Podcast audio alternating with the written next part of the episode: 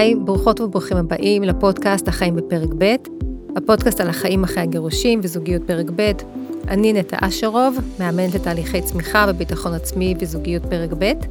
הקמתי את הפודקאסט הזה כי רציתי לשתף לעולם את כל מה שעובר ועוברת מי שמתגרש, מהכאב והבלבול וחוסר הוודאות שיש בשינוי המסגרת החיים החדשה שלנו, דרך ריפוי, למידה והתנסות ובניית החיים החדשים, ומציאת הדרך שייחודית לכל אחת ואחד מאיתנו, כי בדרך הזו אין פתרון בית ספר, כל אחד כותב את ספר התשובות הנכון לו. והיום אה, הזמנתי לכאן את ענת ורון כהן. היי נטע, איזה כיף להיות פה. ענת אה, גם חברה טובה, וגם, אה, הנה, אני כבר מתחילה עם כל הכותרות ש, שיש לה, שזה ממש מלא. שלא אה, נגמור את כל הפרק. כן. והפרק שלנו היום הוא על היחסים עם האקס. האקס או ה-exit? זה פרק, בואי בוא, בוא נראה לאן זה, לאן זה יוביל. יהיה מעניין. וואו. אה, אז ענת, אוקיי, נתחיל בתארים, ואת ככה ת, תחדדי ותעזרי לי עם זה. ענת, קודם כל, אה, עורכת דין לדיני משפחה, מדריכת הורים, מגשרת, מדריכת הורים ומשפחות. נכון? נכון. מנחת הורים ומשפחות, אה, מגשרת, ובשנים אה, האחרונות את מתאמת הורית. נכון מאוד. היא מהמם. וענת אימא לשלוש בנות. בגיל ההתבגרות, שזה טייטל כן. אה, בפני עצמו. כן, מקסימות ומהממות. אמ, אוקיי, אז בואי נתחיל. וגרושה. וגרושה. זה גם טייטל משמעותי. זה ג' פלוס שלוש, בהחלט. כן. כן. ובזוגיות פרק ב'. גם נכון. שבזה אנחנו מאוד, אה, אלה בדיוק החלקים שאנחנו מאוד מאוד... אה, מתעניינות בהם ומפטפטות לגביהם. לפטפטות. אנחנו מזמינים אתכם בעצם להצטרף לשיחת קפה הרגילה שיש לנו בערך פעמיים ביום. נכון. אוקיי. אז בואי נתחיל ככה עם ה... תני לי, בעצם אולי לא כולם מכירים את המושג הזה, מתאמת הורית. תגיד, תסבירי לנו ככה מה זה ואיך מגיעים אלייך. אוקיי. אה, ואחר כך נתחיל עם כל השאלות. אוקיי, אז אולי אני אקח את, אה, את הסיפור שלי צעד אחד אחורה, אם זה בסדר, כדי אה, לספר מה הביאני עד הלום. אה, אז כמו שכתב, כמו שבאמת הקראת, הייתי עורכת דין לגירושין אה, ומגשרת משפחתית במשך הרבה מאוד שנים. 15 שנה ככה הסתובבתי בבתי משפט ובבתי הדין הרבניים, רבתי, אה, נלחמתי, שרטו לי את האוטו מרוב עצבים, אפילו פעם קיבלתי סטירה במסדרונות בית משפט מלקוחה, לא הלקוחה שלי, אלא הבת זוג של וואו. הלקוח שלי. אה, שזה בין השאר משהו ש... בוא נגיד, זו סתירה שאני זוכרת כי uh, יצאתי החוצה והבנתי גם למה היא סתרה לי. הבנתי, ראיתי אישה באמת במצוקה, שהרגישה שהיא מגיעה לבית המשפט והיא לא מצליחה להביא את עצמה. וגם אם היא תצא מבית המשפט עם התשובות הכי טובות ועם פסק הדין הכי אה, אה מנצח במרכאות, החיים שלה די הלכו לעזאזל. אה, נשבר לה הלב, והיא לא מצליחה לראות את העתיד קדימה. אה, בין לבין נולדו לי הבנות. אה, הלכתי ללמוד במכון אדלר בשביל עצמי, אה, כאימא, ולמדתי שם שפה שמאוד מאוד אהבתי ומאוד התחברתי אליה. וברבות השנים התחלתי להרגיש שאני פשוט פחות מאמינה במוצר שאני מוכרת בבית משפט. זאת mm. אומרת, תכלס, הייתי מגישה תביעות מזונות ותביעות רכוש וכולי. ועם פסקי הדין הטובים ביותר שקיבלתי, ואחרי שבאמת בלהט רב הצגתי את הלקוחות שלי בבית המשפט וקיבלתי פסקי דין לטובתי, עדיין נשארתי את הלקוחות שלי במצב שהם עומדים עם פסק דין ביד, אבל עתיד מאוד מעורפל והרבה פעמים קשה מאוד. אה, בין אם זה בהקשר של הילדים ובין אם זה אפילו נגיד קיבלת לא יודעת מה. אה, גבר קיבל אה, סכום מזונות מאוד מאוד נמוך. Uh, עדיין uh, הוא מתמודד כל יום עם גרושה שמאוד כועסת עליו בגלל זה. כן. והכעס הזה בא לידי ביטוי ביומיום של אותו גבר. זאת אומרת, uh, אחלה, יופי, יש לך מזונות נמוכים, אבל היומיום שלך כל כך מלא בכעסים, והילדים שלך נסרטים מזה וחוטפים את זה וכולי. חוטפים.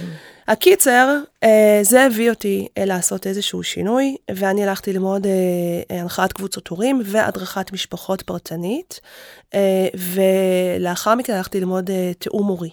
שזה לשאלתך, אני עכשיו סוגרת את המעגל, באמת ללמד משפחות, זוגות שהתגרשו, איך לגדל ילדים בשני בתים, בצורה יותר בריאה, יותר טובה ויותר קלה, עבור הילדים וגם עבור ההורים עצמם. זאת אומרת, כל, אה, איך מגיעים לך? זה כל אחד מגיע אה, לבד, בית משפט מפנה אלייך, אנשים ב, רוצים, אה, מטעם עצמם מגיעים אלייך, יושבים ביחד, מה, זה כאילו כמו מגשרת? בין, בין, ה, בין הצדדים? אז זהו, קודם כל, כל התשובות נכונות. מגיעים אליי הרבה פעמים דרך בית המשפט שמפנה אליי כדי אה, באמת, סליחה על הביטוי, אבל להעיף ממנו זוגות שמתדפקים על דלתו כל שני וחמישי ורבים על שטויות באמת, mm. או על, על דברים כמו לאיזה גן לרשום את הילדה. ובית שזה המשפט... שזה כל מאבקי כוחות שיש בעצם די נראה יותר נכון, בתחילת הדרך נכון. של הגירושין, שכל דבר נראה מאוד מהותי, מאוד אה, לעמוד על ה... על, כל, כל צד רוצה לעמוד על, ה, על, ה, על העמדה שלו. כן, כן, זה, זה מאוד מאפיין את תחילת הגירושין, זה מאוד מאפיין את הפגיעות ואת חוסר ההשלמה עם המצב של השנים הראשונות, אבל לצערי, יש זוגות שאצלם זה כרוני, והם ממשיכים לחיות ככה שנים. הגיע אליי זוג שהילד שלהם היה בן 12, היה להם בן יחיד, והם את כל חייו ניהלו בבתי המשפט. זאת אומרת, מאז לידתו, הם אפילו לא היו נשואים בזמנו, אה, אבל מאז לידתו אה, ניהלו את החיים שלו באמצעות בית משפט, שזה אה, מה שהכי שובר את הלב, כי בסופו של דבר מה שקורה זה שבמקום שאבא ואימא של הילד הזה יחליטו את ההחלטות שלו, אוקיי? לאיזה גן לרשום אותו, לאיזה בית ספר לרשום אותו, לאיזה חוגים לרשום אותו, אה, האם יהיה לו טלפון או לא יהיה לו טלפון בגיל 9 או בגיל 12 וכולי, או לאיזה טיפול פסיכולוגי לקחת אותו. מי שמחליט עבורו זה לא ההורים. אה, זה בית משפט. זה בית המשפט, זה בן mm. אדם זר, שחכם ככל שהוא יהיה, לא מכיר את הילד כמו ההורים שלו. או לחילופין, עובדת סוציאלית, ששוב, חכמה ככל שתהיה, לא היא שמחליטה, לא היא שמכירה את הילד. אה, מה, אז מה זה, זה בעצם, את, כן, איזה אז, מאבקים אז, יש פה? יש לנו המון המון מאבקים, אה, באמת שוברי לב, מהדברים הכי הכי קטנים. זה יכול להיות, אה, באמת, זהות המטפל הרגשי של הילד, אחד רוצה את דוקטור קליין והשני רוצה את דוקטור אה, בורוכוב, אוקיי? וגם על דבר כזה אי אפשר להגיע להסכמות ומגישים לגבי זה בקשה לבית המשפט. אה, זה יכול להיות אה, לאיזה בית ספר לרשום את הילדים. זה יכול להיות, וזה כמובן מאוד מאוד אופייני, איזה שעות וימים הילד ישה או הילדים ישו אצל כל הורה. אה, זה יכול להיות שכבר יש הסדרי שהייה. רגע, אז יש לי, אוקיי, אז מגיע, מגיע זוג אלייך, אני יודעת שגם אני בתחילת הדרך הגירושין, כל דבר נראה היה, נראה היה מאוד מאוד גדול ודרמטי, וכל מיני החלטות כאלה, כמו שאת אומרת, נגיד, איזה, נגיד, ההורה נגיד רוצה שיהיה בחוג מחשבים, והאם נכון. רוצה יותר אה, חוגי, אה, לא יודעת מה, העשרה בדברים אחרים, נכון. ריקוד פיתוח קול, סתם נגיד. ואז מה עושים? מגיעים אלייך ואת כאילו מה, את הבוררת, או שאת עושה איזשהו מין כאילו תיאום, גישור, מנסה ככה טיפה לרכך את, ה, את כל הלהבות והסכמות? בדיוק, אז, אז, אז uh, אני רק אשלים את השאלה הקודמת, אז עוד פעם, לפעמים באמת מגיעים אליי באופן פרטי, כשבאמת מרגישים שהם רוצים לנהל את החיים אחרת. ואז אני יושבת איתם בחדר, uh, כל אחד uh, מספר לי את זווית הראייה שלו. ואני עושה איזשהו סוויץ' במחשבה, באמת, אני אומרת להם, חבר'ה, אתם לא חגית נגד יוסי ויוסי נגד חגית, כמו שאנחנו מכירים מבית המשפט. את יודעת, כשאנחנו כותבים כתב תביעה, כעורכת דין אני אומרת לך, תמיד למעלה יש ככה את הכותרת, יוסי נגד חגית, חגית נגד יוסי, התובעת, הנתבע mm. וכולי, ואז הם גם הופכים להיות הצדדים. אתה עושה סוויץ' במחשבה. זה יוסי וחגית ביחד, יושבים ביחד ומנסים לחשוב איזה חוגים נכונים עבור דני, הילד שלהם. וזה סוויץ' אחר לחלוטין. את יודעת, הרבה פעמים אני גם מזכירה להם, תקשיבו, לא צריך להיות גרושים בשביל להתווכח על הדברים האלה. הרי יכול להיות שהייתם הזוג הכי מאוהב בעולם, הייתם 15 שנה ביחד, ועדיין היום, לקראת אה, אוקטובר, כשצריך לרשום את הילדים לחוג, היית בא ואתה אומר, תקשיב, אה, גיא, יותר מתאים לו חוג נינג'ה, ואת היית אומרת, נכון. אבל לא, לגיא לא מתאים חוג נינג'ה, דווקא הוא נורא רוצה התעמלות קרקע. אז uh, הייתם רבים על זה בדיוק באותה מידה, וכפי שאז הייתם פותרים את הבעיה, ככה גם עכשיו אתם יכולים לפתור את הבעיה. כן. אוקיי? אבל קחו את השליטה, תחזירו את המושכות לידיים שלכם, חבל. למה שמישהו אחר יחליט עבורכם? בדיוק, ובייחוד שזה לא יהיה לחשבון הילדים. זה מה שהכי חשוב. מה יש כאן בעצם, את אומרת, ברצון הזה של כל צד אה, להישאר אה, בדומיננט, בדומיננטיות הזו? מה, זה מאבקי כוחות? זה להחזיק, להחזיר את ה... את השליטה בידיים. כן, אם אנחנו ניכנס טיפה ככה, את יודעת, ממעוף הציפור ככה מלמעלה, על הסטטיסטיקה, אז עדיין, גם בזוגות שמגיעים אליי, אה, עדיין נעשה איזושהי הכללה.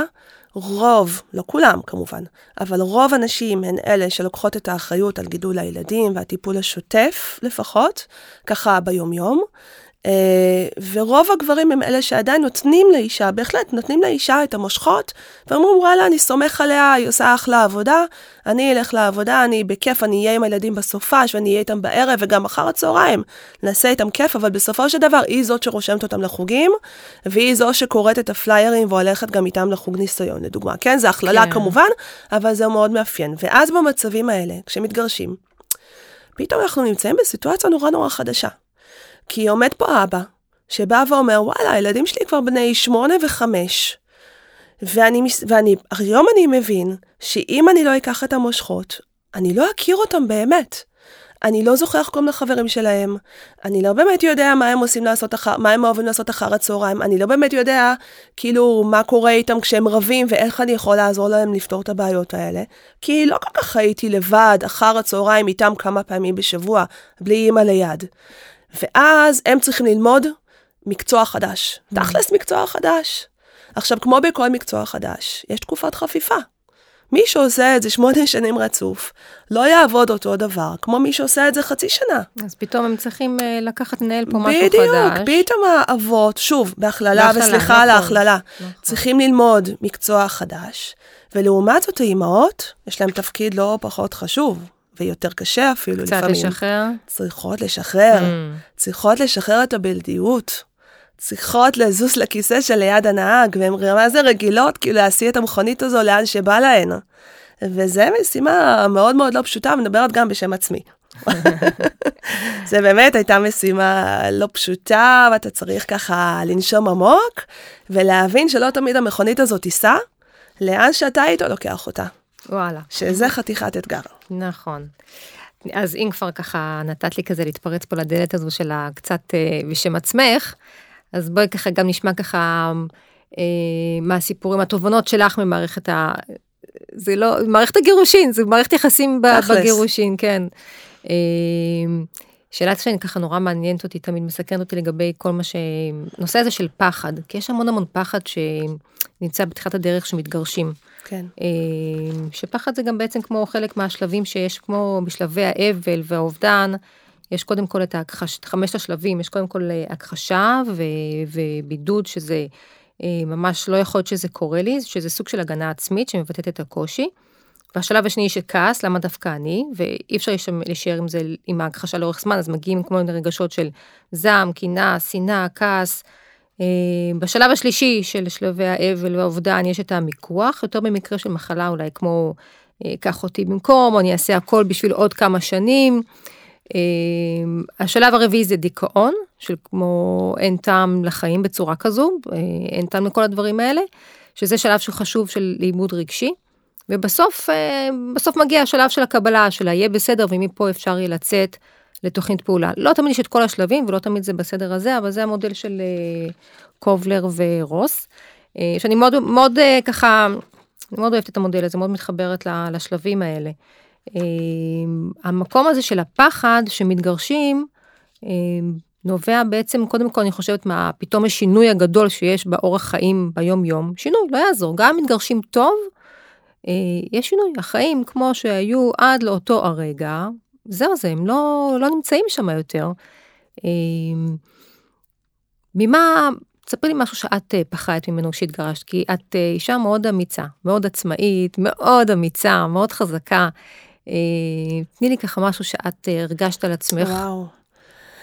אני אתחיל ואומר בזה שהיו לי ניסויים נפלאים, mm. באמת. היו לי ניסויים, אה, גם היום בדיעבד. ניסויים מקסימים, ניסויים של שותפות, ניסויים של חברות, ניסויים של שיתוף פעולה. אה, עבדנו מעולה ביחד, אהבנו מאוד אחד את השני, היינו מאוד מאוד קרובים, אפילו קרובים מדי באיזושהי רמה. אה, ומפה הגיע הפחד. זאת אומרת, אנחנו היינו 15 שנה ביחד אה, נשואים, ועוד מספר שנים לפני כן כחברים. אה, וכשהגרוש שלי בא ואמר לי בהתחלה, שהוא רוצה להתגרש, אני הרגשתי באמת, אה, אה, עולמי חרב עליי, אבל במובן אין, אין הכי, הכי מילולי, כאילו באמת נופלים עליי השמיים, ואני אפילו אמחיש את זה, את יודעת, כי יש לי קעקוע, יש לי קעקוע של צמח מטפס על הקרסול, mm-hmm. ותמיד שואלים אותי מה, מה המקור של הקעקוע הזה, אז אני אומרת ככה, כשהוא בא ואמר לי, אני רוצה להתגרש, זה היה בהתחלה, אנחנו עברנו תהליך אחר כך וכולי, לא התגרשנו באותו שלב, אבל לא משנה. אה, אמרתי לו, אתה לא יכול לעשות לי את זה. אני מרגישה כמו צמח מטפס, הנה אתה רואה פה את הצמחים המטפסים, שמטפס על עץ מאוד מאוד יציב. ואתה רוצה לקרות לי את העץ שאני מטפס עליו, שאני מטפסת עליו. כן. זאת אומרת, בשלב שאתה תקום ותלך, אני אקרוס מטה על הרצפה. אני אתמוטט. ככה הרגשתי, וזה באמת ליווה אותי כל התקופה הזו. את יודעת, אני מדברת איתך וממש mm, דופק לי הלב, ממש. כי זה באמת היה ככה. אה, ב, אפילו לא בחודשים הראשונים, בשנה, שנתיים כן, הראשונות. כן. אה, והיום אה, יש לי קעקוע של אותו צמח מטפס על הקרסול. למה? כי היום הצמח המטפס הזה מטפס עליי. אני החלטתי שאני, הקרסול שלי, הגוף שלי, mm-hmm. אני היום העץ של עצמי. זאת אומרת, אני אהיה יציבה מספיק בשביל אה, שאני לא אקרוס אה, במשבר הבא. וזה משהו שאתה מגדל אותו, ואגב, זה אחד מהדברים המאוד מאוד יפים שאתה יכול להצמיח כתוצאה מגירושין, קשים ככל שיהיו. כן. אתה מצמיח איזשהו כושר, כושר עמידה, שאין לו תחליף, אני חושבת. אה, כושר אה, הכרה עצמית של היכולות, את אומרת שאני בן אדם אמיץ. כן. אה, לא ידעתי שאני אמיצה לפני הגירושין, באמת. אולי גם לא הייתי אמיצה לפני הגירושין. אבל כשאתה עומד במצב שבו אתה ניצב במצב של חוסר ברירה ויש לך ילדים, ואתה צריך לקום בבוקר ולהכין להם את הסנדוויצ'ים, בדיוק כמו חודש לפני כן, אז אין לך כל כך ברירה. ואגב, רק שיהיה ברור, אני והאקס שלי ביחסים מצוינים אה, כמעט מההתחלה, mm-hmm. למרות הקושי הגדול. כן, אז זה שלבים שעוברים, משהו ש... זה פחד, כן. עוד פחד, אם יורשה לי. כן. יש לי המון מה לספר. טוב שהזמנת אותי. אמ, אז אני חושבת שזה גם פחד שמאוד מלווה, זה יש משהו קטן אה, של אה, תחרות קטנטנה, mm-hmm. ומאוד מאוד מפגרת אה, או ילדותית על הילדים. ואני מודה פה בריש גלי, על גלי האתר, בפודקאסט שיגיע לכל העולם, אני בטוחה. אה, שאפילו אצלי זה מתעורר לפעמים. הפחד הקטן הזה שהילדות שלי המהממות ירצו לפעמים להיות יותר אצל אבא שלהן ולא אצלי, כי יש לו בית יותר גדול, או בריכה, או אני לא יודעת מה, הוא יותר כיפי, או שהוא יותר כזה, או שהוא יותר כזה. ויש את הפחד הזה שמנקר, אה, אני חושבת שזה מאוד מאפיין אה, אה, נשים, זה בוודאי מאפיין גברים שמאוד חוששים על המקום שלהם, ונלחמים על המקום שלהם כהורה שוויוני. זהו, אז הפחד הזה, למה זה, אני שומעת את זה אצל הרבה, גם נכון, אצל מתאמנות שלי. נכון. וגם אה, אצל חברות שהתגרשו, יש איזשהו חשש אצל... אה, אה, בבית השני, שם הם מקבלים אולי משהו שאין בבית שלי, ואיזושהי מין אה, תחרות כאילו על נכון, הילדים. נכון, סמויה ו... או גלויה. כן, וכל מיני כאילו מין ניואנסינים כאלה ש... שפתאום אה, צצים. אה, אז, אז אני אגיד לך מה פותר את זה. כן. כשהיחסים הם בריאים יחסית, בין, ה, בין האקסים, זאת אומרת, אפרופו הנושא של הפגישה היום, אה, של היחסים עם האקס, וכשאתה משדר לילדים שזה סבבה לאהוב את אימא וסבבה לאהוב את אבא, ואין פה תחרות, גם אם אצלך בלב יש איזה משהו, דקדוק קטן, זה לא משנה. אבל אם הילדה יודעת שהיא יכולה להגיד לך, וואלה, אמא, היה לי נורא כיף אצל, אצל אבא, ולהגיד לך, אה, להגיד גם לאבא, וואלה, אה, אבא, חולה על אמא, היה לי נורא כיף איתה אתמול, אז הילדים יודעים לא לשים את שניכם על אותה משבצת. הם לא צריכים לבחור. הם יכולים נורא ליהנות מהבריכה אצל אבא, או לא משנה, או מזה שאבא עושה שטויות, ואימא לא, אימא יותר חנונה. אה, ולאהוב את אימא בדיוק באותה מידה מהסיבות האחרות, כי היא, לא יודעת מה, מבשלת יותר טוב, או, או מסיעה אותם יותר לחוגים במקרה שלי. יותר מפנקת ו... כן, לא משנה, כל אחד מהסיבות שלו. כן. הם לא צריכים לבחור. הקושי נוצר כשהם חייבים לבחור. כשהם מרגישים שאם הם טובים לצד אחד, הם בוגדים בצד השני. Hmm. וזה העוול שהרבה מאוד זוגות שמתגרשים רע, משאירים את הילדים שלהם לחיות בתוכו. ואז זהו, גמרת את הילדים. זאת אומרת, גמרת את הילדים, גמרת את, ה, את הילדותיות שלהם, יותר נכון. הם לא יכולים להישאר ילדים. הם חיילים. הם צריכים לבחור צד גם. כן, כן, הם נורא חיילים. נורא מלחיץ. נורא מלחיץ, נורא מלחיץ. הם לא יכולים לשבת בנינוחות להישען אחורה ולהגיד לאבא ולאימא, ההורים שלהם, בבית שלהם, מה הם באמת חושבים. הם כל הזמן בתפקיד, הם כל הזמן מגויסים. כאילו, אוי ואבוי, אני לא רוצה לפגוע באימא, אז אני לא אגיד לה שאתמול היה לי כיף. או אוי, אני לא אפגע באבא, אז אני גם לא אגיד לו שהיה לי, שהיה לי כיף עם הבן זוג של אימא. חס וחלילה, אם וואו, אני אספר אם לו שאתמול הלכתי מכניסים- איתו לפיצה. כאילו, כן. אם מכניסים עכשיו גם את הזוגיות נכון. החדשה שיכולה להיות בצד השני. כל הזמן מבחן נאמנות, והילדים האלה לא יכולים להיות עסוקים בחיים שלהם. אז מה קורה? אז הם באמת לא עסוקים בחיים שלהם, אז הם באמת לא פנויים, אז הם באמת לא מרוכזים כשהם יושבים בבית ספר. ואז לוקחים את הילד לטיפול. ואז, ואז כאילו אנחנו כן. אומרים, רגע, משהו לא בסדר עם הילד, אבל בעצם משהו לא בסדר אולי זה קודם, קודם כל מה בבית. אנחנו... אה, קודם כל, בתנאי המחיה שאנחנו מייצרים עבורו. הוא חי בתוך שדה קרב. אשכרה, באמת, ישבתי בפגישה, אמיתי, ישבתי בפגישה לפני שבוע, שאבא אמר לאמא, את חמאס. את בעיניים שלי, את חמאס, אפרופו המלחמה הזאת שהייתה כן. פה עכשיו. ואני משקפת את זה להורים, ואני אומרת להם, אם היא חמאס, אתם מבינים שהבנות שלכם גדלות בתוך שדה קרב, מסתובבות עם קסדה על הראש כל הזמן. אז אם האישה שומעת שהגרוש שלה קורא לה חמאס, כן. איך היא יכולה, איך, לא משנה, גם זה יכול להיות הצד השני, איך זוגות גרושים יכולים לתקשר? איך מתקשרים? אם יש כזו, לא יודעת מה, איזשהו סוג של, אה, בהתחלה זה, זה, זה, זה, זה שנאה. יש ממש שנאה. נכון. אתה שינית לי את החיים, נכון, את הרסת את. החיים, את תוסיף אולי גם יש איזושהי בגידה, יש שם כאב נכון. מאוד מאוד גדול. נכון. איך אפשר עכשיו, איך גבר יכול לתקשר עם הגרושה שלו, שיש את כל הסטרס הזה בפנים, והם לא הלכו לטיפול זוגי כשהם היו נשואים, נכון. אז הם בטח לא הולכים לטיפול זוגי כשהם גרושים. מה, מה עושים? איך אפשר לתקשר את הדברים?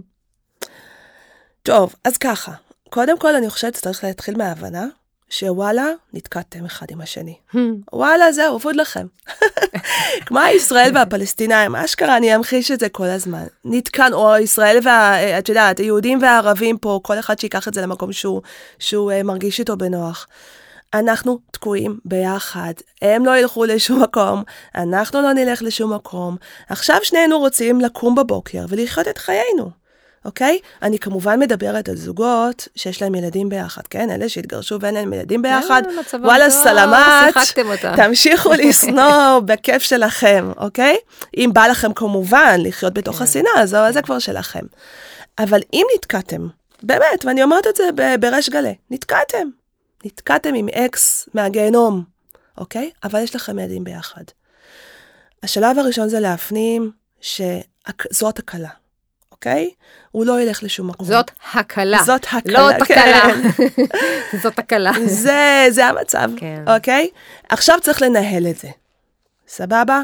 עכשיו, איך שתנהל את זה יותר טוב, ככה לך יותר קל. עזבו את הילדים, לך יותר קל. כי יחסים גרועים אומר, אומרים, שאתה לא תוכל לקחת את הילד שלך בגיל 10 ללונדון לסופש. שזה לא הסוף? שבוע שלך, למשל. או, כי את צריכה לבקש כן טובה. כשזה סוף שבוע, את צריכה מהמם. לבקש טובה, את צריכה אולי לפי, אפילו לבטל צו עיכוב יציאה מן הארץ, כי הוא יבוא ויגיד אוי ואבוי, אני מפחד שתגנוב את הילד וכולי. אתה, אתה צריך לעבוד כל כך קשה בשביל כל שלב ביומיום שלך. אתה בא לאסוף את הילד בשעה הנכונה, אה, הוא לא, הוא לא יורד למטה, למה? לא יודעת למה. בא לו להסיע, הוא צריך עכשיו להוציא את הכלב, אני לא יודעת מה. הוא לא מוכן, הוא כן מוכן. אתה רוצה לארגן סוף שבוע משפחתי עם סבא וסבתא. אי אפשר, זה לא על הסוף שבוע שלך, אוקיי? בשביל החיים שלכם, חבר'ה, באמת, יש לכם עוד 20 שנה קדימה לפחות, לא מדברת בכלל, אחר כך נכדים וזה. 20 שנה קדימה לחיות עם האקס הזה, לא משנה מה, אוקיי? בואו תקלו על עצמכם. בואו תבינו, נכון, הוא קשה. תבלעו את הצפרדע. הוא מקלל אתכם, תבלעו את הצפרדע. תבואו ותגידו, אוקיי, שמעתי, אני אדבר איתך כשתירגע. אוקיי? Okay. פשוט אוקיי. מאוד. לא על כל דבר צריך לענות. זה קצת כמו שלמדתי באדלר לגבי ילדים, כן? הם אומרים, לא הכל צריך לשמוע. אממ. נגיד אמרת לילד אה, לסדר את החדר, אוקיי? והוא עושה אוף. עכשיו, מה אוקיי. לך להגיד לו, אוקיי. למה עשית את האוף הזה? אתה צריך להגיד תודה. לא, לא, לא, לא בא לו להגיד תודה. כן. לא בא לו לסדר את החדר, בסדר? אותו דבר האקס שלך. כרגע לא בא לו לשתף איתך פעולה, כרגע הוא בעצבים, כרגע הוא לחוץ בכסף, אני לא יודעת מה. תבוא ותגיד לו, בסדר, אני מבינה שאתה לא במצב, בוא נדבר מחר, שנה זה. לא בא לי לענות לך כשאתה שם צריך ככה. פה המון המון כוחות נפשיים, אין ספק. צריך המון המון. כוחות נפשיים, אבל את יודעת מה? זה לא בקטע של להיות פראייר, אוקיי? אני לא מבקשת מאף אחד להיות פראייר. אתה עושה את זה, או להיות קורבן, חס וחלילה. כן, אתה עושה את זה בשביל עצמך. כן. בסופו של דבר, אם אחרי חודש, חודשיים, שאתה מסרב להיגרר לעימותים האלה, ואתה בא ואתה אומר, הוא לא רוצה להחליף איתך שבתות, בסדר, איך הוא? לא רוצה. טוב, את יכולה לכתוב לו הודעה, נורא מבאס. באמת, מבאס, אה, הילד די התאכזב, כן? אה, אבל אני נורא מקווה שבפעם הבאה תחליט אחרת, נקודה. Mm. ובפעם הבאה שהוא יבקש, כשהוא יצטרך, אפשר לבוא ולהגיד לו, אתה יודע מה? שנינו זוכרים שאתה לא נתת לי, אבל אני באה לך לתת, לתת לך את ההרגשה שזה אפשרי להגיד כן. יאללה, לך על זה. נשבעת לך שבפעם הבאה שאת תבקשי, הוא לא יגיד לך לא. את יודעת מה, והוא כן כן יגיד לך לא? אולי בפעם שאחר כך. אבל אי אפשר לוותר על החזון הזה שהחיים יכולים להיות יותר קלים. ולפעמים, ברוב המקרים, מספיק בן אדם אחד שמחליט להיות את אחר. ה- כן, קח מחליט את להיות אחר. המשכורת לכיוון אחר. את יודעת מה האקס שלי? היו הרבה פעמים שגם אני, בואי, ואני, זה המקצוע שלי, כן? כן. היו לי פעמים שהתחרפנתי, היו לי פעמים שכתבתי לו וואטסאפים, מה זה, ככה מדם. ליבי. את יודעת מה הוא ענה לי? הוא ענה לי, ענת, אני מבין שכואב לך כרגע, בוא נדבר על זה מחר. נשבעת לך. הוא היה המבוגר אחרי באותו רגע. אני זוכרת שהייתי כותבת אסמסים גם כאלה, מין כל מיני כאלה דברים אה, מהכאב, בטח. ולא הייתי מקבל, הוא פשוט לא היה עונה. ועם הזמן למדתי, אוקיי, שנייה, תנשמי. כאילו, לימד אותי בצורה כזו, תנשמי, תירגעי, בואי נסתכל על כל התמונה, על, על הפרופורציות, נכון. הפרספקטיבה הנכונה. אז יאללה, טיפ ראשון. טיפ קדימה. ראשון למי כן. ששומע אותנו? כן, בטח. יאללה. ראשון. אל תוציאו אס.אם.אס מיד. זה נשמע מובן מאליו, אה, וזה לפעמים מצריך כוחות. תזכרו אותנו, באמת, תזכרו את נטע ואני, עכשיו מדברות איתכם.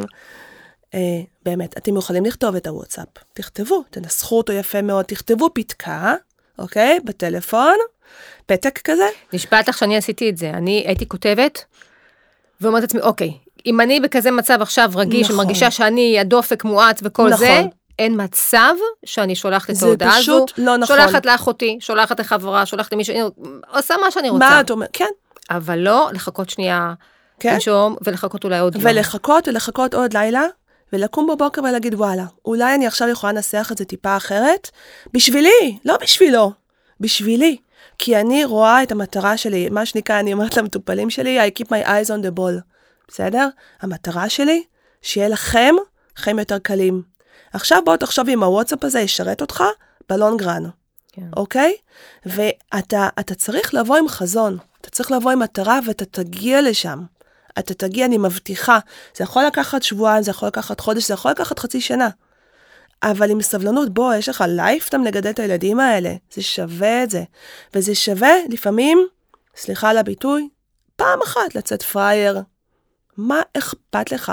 אתה דופק דין וחשבון רק לך, לקדוש ברוך הוא אם אתה מאמין, וקודם כל לילדים שלך. ילדים. לילדים שלך.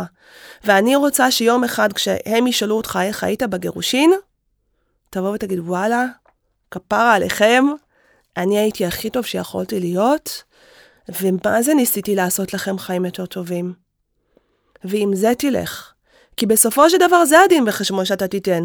לא לחברים שלך שמחממים אותך, כן. ולא לפעמים למשפחה שלך המורחבת שמחממת לעורכי אותך, דין, ובטח אה, לא לעורכי דין. רוצים פה עוד, ש... אה, בוא, זה לא הילדים שלהם. עוד עבודה. תכלס, זה לא הילדים שלהם. בואו, אל תשכחו. בתור עורכת דין אני אומרת לכם, כן? הפן המשפטי הוא רק פן אחד בתוך גירושין. הוא פן אחד. יש לגירושין עוד כל כך הרבה ממדים. יש ממד רגשי, יש ממד אה, אה, של תפיסה עצמית, יש ממד כלכלי, יש ממד עסקי, יש ממד משפחתי, יש כל כך הרבה דברים שבאים עם הגירושין, הממד המשפטי הוא רק אחד. יופי, אחלה פסק דין קיבלת, אבל איך החיים שלך יראו מחר? זה מה שיותר חשוב. נכון. וזה בטח, אה, שוב, אנחנו אומרות את זה עם כל החמלה שצריך לתפוס את הדברים, כי בטוח שבהתחלה זה הרבה יותר קשה להתנהל בתוך ה... כשיש כאב, לחץ, אה, לחץ כלכלי למשל. נכון. אה, תמיד יש לחץ כלכלי. דברים, כן, נכון, תמיד יש לחץ כלכלי. נכון. כי פתאום, אין מה לעשות, המציאות השתנתה, נחתכה בחצי. נכון. אבל צריך והתחושה היא באמת תחושה הישרדותית. הישרדותית, ופתאום מרגישים לבד, כי הרבה פעמים חוג החברים מאוד מאוד הצטמצם. חברים מתחלקים, נעלמים להם עם הזמן פתאום, גם חלק מחוג וואי, החברים. זה קשה רצח. לי זה קרה, נעלמו לי חברים של אה, זוגות. אה, כמה שחשבתי שזה לא יקרה, זה קרה. לא יודעת למה זה קרה, אבל זה קורה, איכשהו קורה הרבה פעמים שכשאת יחידה או כשאתה יחיד, לא יזמינו אותך לערב אה, זוגות, למשל. זה נורא מבאס, אבל זה קורה, וזה גם שבר גדול. Uh, עוד שבר גדול זה בטח הפחד הכלכלי. תקשיבי, אני הייתי קמה בארבע לפנות בוקר, באמיתי, הייתי קמה בארבע לפנות בוקר, עם חרדות כלכליות, הייתי קמה ומתיישבת והייתי אומרת לעצמי, טוב, ענת, מקסימום, תשטפי חדרי מדרגות. נשבעת. ואת בעצם, ואת עורכת דין עם מקצוע ביד. ואני עורכת דין עם מקצוע ביד, ועדיין. המחשבות הן לא, הן באמת, לפעמים לא רציונליות. פחד באמת אמיתי, אה, ואני לא מדבר בכלל על זה שבשנה הראשונה לא העזתי לפתוח את החדרים של הבנות ולראות חדר ריק. Hmm. לא העזתי. לא העזתי, זה שבר לי את הלב. שנה שלמה. ותראי איך הזמן. ועד היום לפעמים קשה אה, לי. באמת? כן, כן, לא... כן, עד היום לפעמים קשה לי. אבל חבר'ה, החלטתם להתגרש. זהו, זה אז זה. טיפ, אז טיפ, טיפ, כן, אז אלה המחירים, כן, יש רווח ויש מחירים. אז טיפ אחד אמרנו, את ה-SMS לא לשלוח מיד, נכון. אוקיי? לחכות, אגב, לנשום. אה, אתם לא צריכים להיות קדושים, חבר'ה. תרימו טלפון לחברה הטובה, לחבר הטוב, תלכלכו, תקללו את האם אימא שלו, את האם אימא שלה, הכל בסדר, כן? חופשי, כל עוד הילדים לא בתמונה, כל עוד הם לא שומעים, לא שומעים, ולא- לא רואים, הבעות פנים, בדיוק. לא באזור. לא באזור. ממש לא גם אם באזור. אתם חושבים שהם לא, שהם לא שומעים, תבדקו את עצמכם טוב טוב. עדיף באמת שלא יהיו בבית, שלא יהיו בסביבה, כי הם תמיד נכון. איכשהו שומעים, והם תמיד קולטים את הבעות פנים, זה לא יעזור. וילדים הם אה, שומעים מעולים, אבל פרשנים גרועים מאוד, והם תמיד יפרשו את מה שתגידו באופן הכי מבעית והכי מפחיד שהם יכולים להעלות על הדעת, אוקיי? מניסיון אישי אני אומרת לכם. Mm. אמ, איזה עוד טיפ את יכולה לתת אה, להורים שככה צריכים את התיאום ההורי? אנשים, תני לי דוגמה נגיד לשינוי שאת ראית אה, דוגמה למהפך בבני זוג. שהיו אצלך, אה, כן, את אומרת ב- לך איזשהו שינוי כן. שקורה. אמ, הטיפ אומר ככה, כמה שאתם תייצרו יחסים יותר טובים, ככה היחסים עם הילדים שלכם ישתפרו פלאים. אנחנו עכשיו מאוד טרנדי לדבר על ניכור הורי. בטח כל הגברים ששומעים אותנו מכירים אה, את, ה, את המונח הזה. אה, גם נשים למרבה הצער, גם גברים למרבה הצער, של ילדים אה, כקבוצה או כבודדים, שהיחסים שלהם עם אחד מההורים אה, מחריפים והולכים עד לרמה שהם לא רוצים לבוא אליו. אני אומרת אליו כי שוב, זה יותר מאפיין יחסים של ילדים עם אבות, אבל לא רק. אה, הפתרון הזה הוא קודם כל דרך היחסים עם האימא, אוקיי? או עם ההורה השני. זאת אומרת, המצבים האלה נוצרים כשילד מרגיש שהוא צריך לבחור, ואז הוא בוחר לפעמים בהורה המסכן. אה, תקשיבו, היה לי זוג, היה לי משפחה, שישבו הילדות, היו כמה ילדות ביחד, ובאו ואמרו לי, אה, הזדהו, זאת אומרת, הם אמרו ככה, אנחנו רואות את אימא שלנו, אנחנו חייבות להיות שם בשבילה. אנחנו חייבות להרים אותה. אנחנו לא מכירות אותה יותר. הוא הלך, הוא גמר אותה, הוא עזב אותה לטובת אישה אחרת, הוא עזב אותנו, אוקיי? ההזדהות עם האימא היא כל כך גדולה, שהן ממש מרגישות שהן חייבות להיות התומכות שלה, ולמעשה, אימהות שלה. Mm. ואז נוצר איזושהי חלופה, הן הופכות להיות ילד הורי, ובמקום להיות ילדה, הן הופכות לטפל באימא שלהן, ובמסגרת זה שמטפלות באימא שלהן, הן חייבות לכעוס על אבא שלהן. הן לא יכולות להבין את זה שהיחסים שלו עם אימא שלהן היו גרועים, הוא פשוט רצה זוגיות טובה יותר לעצמו. הן לא יכולות לקבל את זה, הן מקבלות את זה בתור נטישה שלהן. ואז היחסים באמת הופכים להיות גרועים והן מסרבות ללכת אליו. אז, אה, ככל שאתה תצליח, או ככל שאת תצליחי, לעשות את המעבר מבית אחד לשני בתים, בצורה שתייצר יחסים, ולו קורקטים, לא צריך להיות חברים הכי טובים, אבל קורקטים עם האקס, ככה הילדים ירגישו שהם לא צריכים לבחור צד. ככל שאת תבואי ותגידי לבנות שלך שבאות והולכות לאבא שלהם, וואו, חמודות, שיהיה לכם כיף. איזה כיף, אבא לוקח אתכם היום לפיצה? מעולה, תהנו מתוקות. עם פנים מחייכות. ולא זה עם... זה רק פ... לטובת הילדים. בוודאי, זה, זה לטובת הילדים וזה גם לטובתך. כן. בואי, את יודעת. מה, גם את צריכה את החופש שלך, בסופו של דבר, בטח כשהילדים גדלים, גם את רוצה שהילדים ילכו לשני הבתים, אה, וגם את רוצה שהילדים שלך ידעו שיש להם אה, דמות אב חיובית ודמות אם חיובית. מתפקדת. מתפקדת. כי כן. בשביל הבריאות הנפשית של הילדים אנחנו יודעים היום שפגיעה ב, אה, בדמות אב או בדמות אם זה פגיעה בדימוי העצמי של הילד עצמו. אנחנו לא רוצים ילדים שאין להם שני הורים שהם דמויות חיוביות. אז איך עושים פה את ה... איך עושים את המהפך הזה? את ה... את השינוי. ההסתכלות הזו שונה על הצד השני, על הגרוש, הגרושה, איך okay. עושים אוקיי. את זה?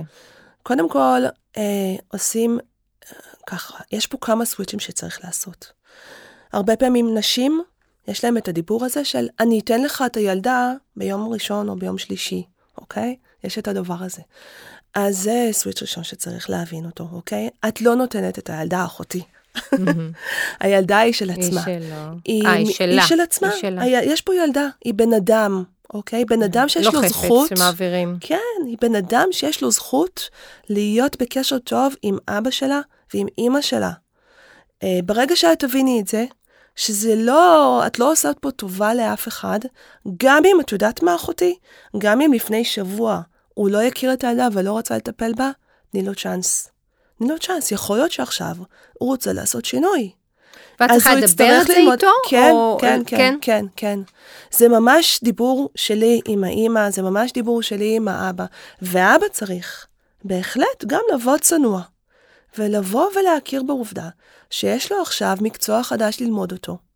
וככל שהוא יבוא בטוב, וככל שהוא יבוא באמת עם בקשת עזרה כנה לאימא, תעשי לי טובה, אה, אה, ת, תלמדי אותי שנייה איזה סימילק עכשיו צריך לערבב ומה הכמויות וכולי, או אפילו להתייעץ, להרים טלפון ולשלוח תמונה אם יש איזושהי פריחה, אני מדברת איתך ממש על גילאים צעירים, כן? כן. כי בגיל יותר מבוגר יש כבר יותר תקשורת עם הילד, זה טיפה יותר קל. אבל גם בגיל הצעיר, סבבה, יש לי איזו אה, פריחה על הגוף של הילדה, במקום להתחיל להמר, תצלם, תשלח להם להגיד מה את אומרת. לשים משחה? יש פה כמה דברים, אוקיי? יש פה א', איזושהי סוג של בקשת חברות נקרא לזה, או בקשה לשיתוף פעולה. ב', יש פה כבוד. אתה מכבד את האימא של הילדה הזו, שעד אתמול גידלה יותר את הילדה ממך. ואת אומרת בעצם, אוקיי? גם אם זה פה... ייקח עוד פעם ועוד פעם. רגע, ועוד ויש פה דבר נורא נורא חשוב. אתה נותן לאימא הזאת תחושה של שליטה במצב. Mm, זה חשוב. כ... בטח, כי כמה שהתקשורת יותר טובה עם ההורים, בין ההורים, ככה לשני ההורים יש תחושה של שליטה. כי אתם יודעים מה קורה עם הילדים שלכם, לא חצי מהזמן, אתם יכולים לדעת מה קורה איתם כל הזמן. אוקיי? הבנות שלי עכשיו אצל אבא שלהן. אבל הם חזרו מבית ספר אחרי מבחנים במתמטיקה, גם זאת שהיא בכיתה ו' וגם זאת שהיא בכיתה ח'. אני עכשיו יכולה להרים טלפון לאבא שלהן, גם אם הם לא עונות לי, ולהגיד לו, תגיד, לירי חזרה באיזה, כאילו, באיזה מצב רוח, מה היא אמרה, איך היה? עכשיו, זה לא מובן מאליו. אחרת, אם היחסים שלי עם האקס שלי היו לא טובים, בואנה, לא היה לי מושג מה קורה איתנו היום אחר הצהריים. וזה ישר מכניס לחץ, ישר מכניס... אה, ברור. כל, כל הרגשות הלא טובים ולא נעימים. חרדות, mm-hmm. אוקיי? כי אתה באמת לא בשליטה. אז זאת אומרת, חבר'ה, אתם רוצים שה... שליטה? תייצרו דיבור עם האקס שלכם, בשביל שליטה. עצמכם. אני חושבת שיש פה המון עניין של שליטה, כי ברגע שקורה המשבר הזה של גירושין, יש פה המון אובדן שליטה, נכון. ובצורה כזו בעצם אה, אנחנו מחזירים לעצמנו את השליטה בעניינים, וגם אם זה כאילו בתור אה, במחיר... פריק קונטרול כן. ידועה, אה, זה עוזר. כן. כן. אגב, זה- עוד משפט, גם בגיל ההתבגרות, על אחת כמה וכמה, כן. בואו, בגיל ההתבגרות, אנחנו יודעים מעט מאוד על החיים של הילדים שלנו, וכמה שנהיה יותר בקשר עם האקס, ככה לא יהיו אה, חורים שחורים שהילדים יוכלו להיעלם עליהם.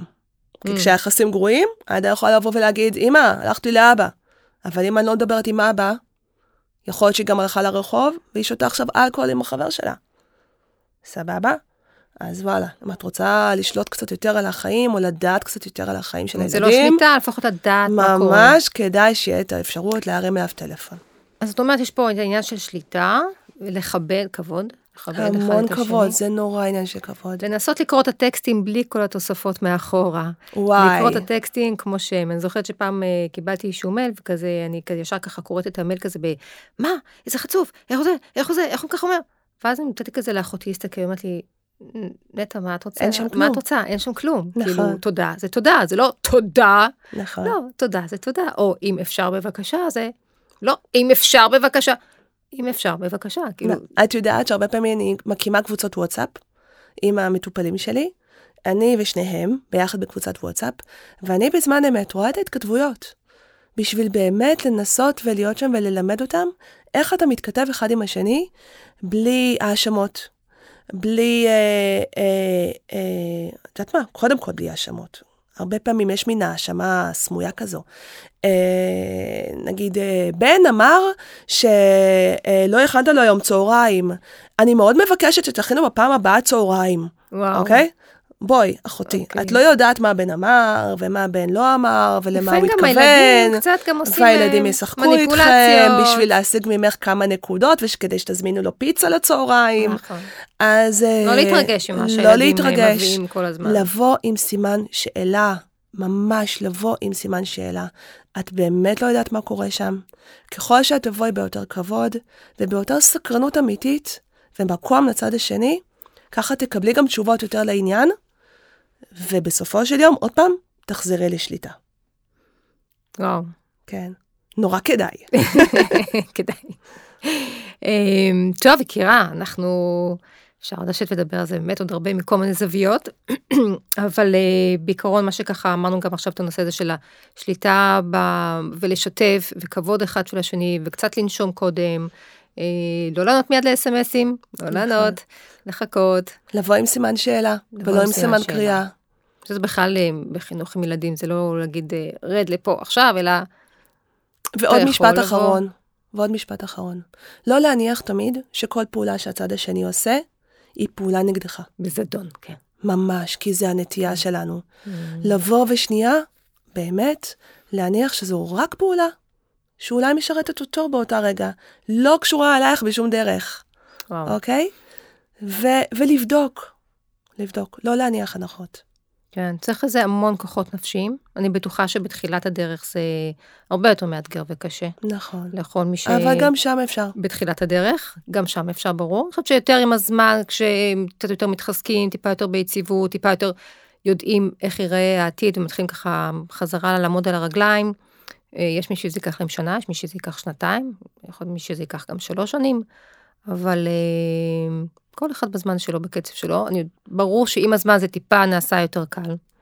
כן, אה, אצל הרוב, חשוב לזכור גם, בסופו של יום, רק שני אנשים יחליטו איך יראו הגירושין שלכם. זה את והוא, נקודה. לא עורכי הדין, לא הסבתות, לא החברים. את והוא. אם אתם תחליטו, שניכם, שיהיה לכם גירושין טובים, יהיו גירושין טובים. נקודה. כן. אמ, טוב, יקירה, היה מקסים, היה מעניין, אמ, היה אני כיף. אבוא שוב. ברור. אז אותך אפשר, מי שככה רוצה לראות אה, ולקרוא ולפגוש אותך, זה בפייסבוק, ענת פרון יש כהן. בפייסבוק, יש לי? אתר www.ענת ורון כהן ברצף, נקודה co.il. אה, אפשר למצוא אותי כמובן בגוגל. אני מכניסה את זה גם בטקסט אחר כך של הפודקאסט, זה גם יהיה כתוב הלינקים. בכיף. ואני אשמח גם כאן בפודקאסט, אתם יכולים להירשם לאפליקציה שדרכה אתם מאזינים ולעשות פולו. וכל פעם שיעלה פרק אתם תוכלו לקבל עדכון אוטומטית. ותודה רבה, ענת, ותודה רבה שהאזנתם. נורא נורא כיף להיות פה. מקסים. תודה שהזמנת אותי. תודה.